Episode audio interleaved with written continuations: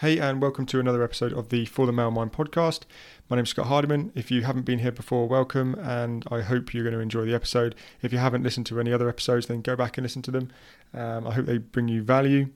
The aim of this podcast is to give men out there the tools and the techniques and the processes and just insights to help them move through the challenges in their lives and really succeed in whatever they want to succeed in in life. It's really, really important to me. You know, I struggled in the past and I really want to help other guys out there really overcome their challenges. So, in this episode, I'm going to be talking about the importance of focus as we move into the new year. And I'm sure you're hearing loads of uh, videos and podcast episodes talking about the new year, but it is the new year around the corner. It's 2023 in just a few days. So, I thought I'd just do this podcast episode. It's going to be short, just giving you a few ways to really help with staying focused in the face of distractions, which is the world that we live in at the moment. By the way, before I get into it, if you do like the episode, then feel free to share it with anyone you feel would benefit. And and yeah, try and share the name of the podcast if you can. Really trying to reach as many guys as possible, have as much impact as possible. So as we all know, the start of the new year tends to be a time for fresh starts or new goals, a renewed focus on what we want to achieve.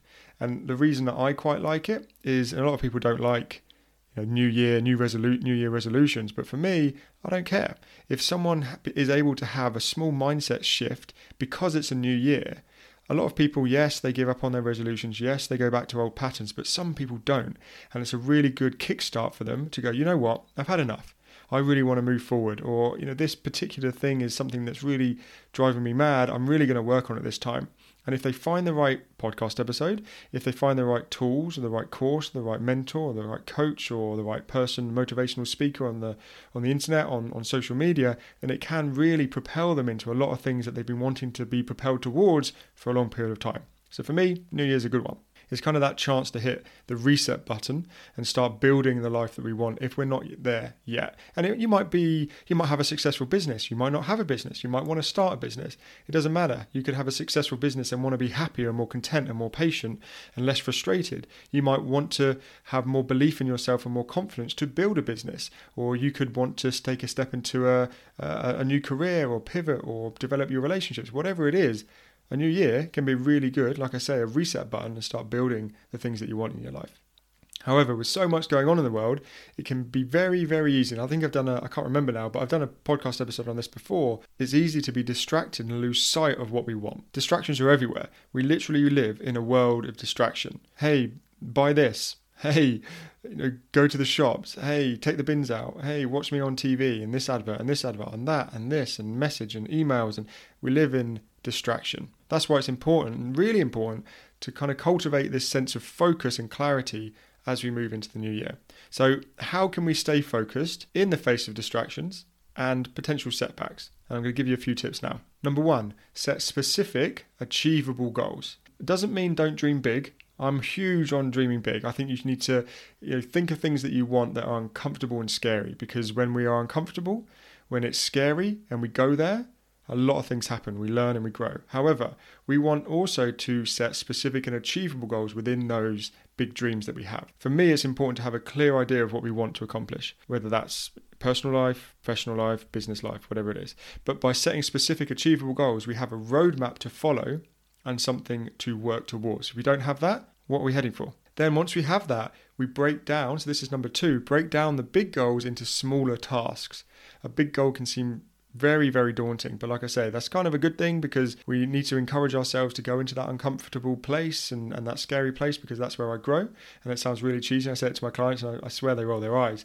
But it's, if it's uncomfortable and scary, that's where I go because that's where I grow. I understand that a big goal can seem quite daunting. So by breaking it down into smaller tasks, it can become a lot more manageable and less overwhelming. And that's what we want because that can help us stay focused and then make more progress towards our goals. Number three is limit distractions. And I know it's easier said than done because we live on our phones and there's lots of notifications that can pop up and we're on laptops a lot of the time and we've got often got kids and people around us, work colleagues, whatever it is. Limit distractions It's not necessarily easy, but it is possible because if we don't, we can get sidetracked. Like I said, notifications and emails and other distractions. It's really important to find ways to limit these distractions so we can focus on the tasks that we need to complete in order to achieve the things we want going into the new year. It might be as simple as turning off notifications. So for me, I have I, I have a lot of contact with my clients through WhatsApp. It's a really quick way of getting hold of each other. However, interestingly, I do not have notifications turned on for WhatsApp.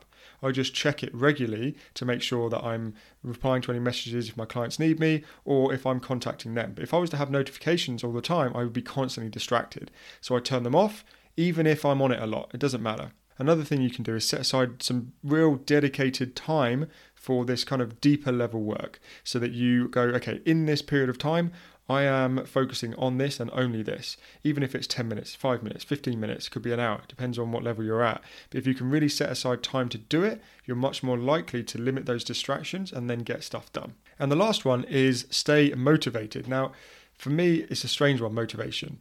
It's it's something that can be quite fleeting. So I try and do my best to focus on being disciplined. However, motivation and staying motivated does have a big impact. What we have to understand with this is that it's natural to experience ups and downs on, on the way to achieving the things we want to achieve. But if we can stay motivated and focused, then it's going to help us regardless. So things that you can do to try and stay motivated would be have positive thought patterns, positive affirmations. And they can, they can be really impactful. Some people don't like them. I like them. I tell myself I'm awesome all the time. That's not ego. That's just me helping myself feel good so that I can be in an emotional state that's going to serve me. Potentially giving myself like small rewards. If I if I'm focused and I achieve something ticked off my list, I'll go and make myself a cup of tea. I love a cup of tea or even a cup of coffee nowadays.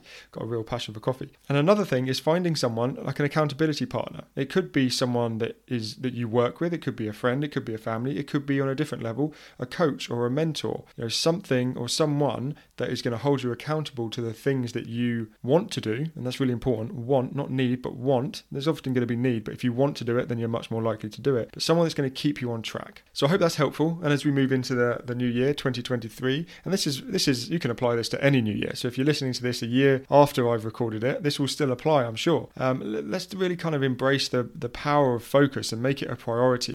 I'm almost certain that you will achieve the things that you want to achieve. So set specific goals, break them down into manageable chunks. Small chunking, I like to call it. Limit the distractions you have around you and work on being disciplined and staying motivated on what you want. You do that, and you will make huge progress towards building the life that you want.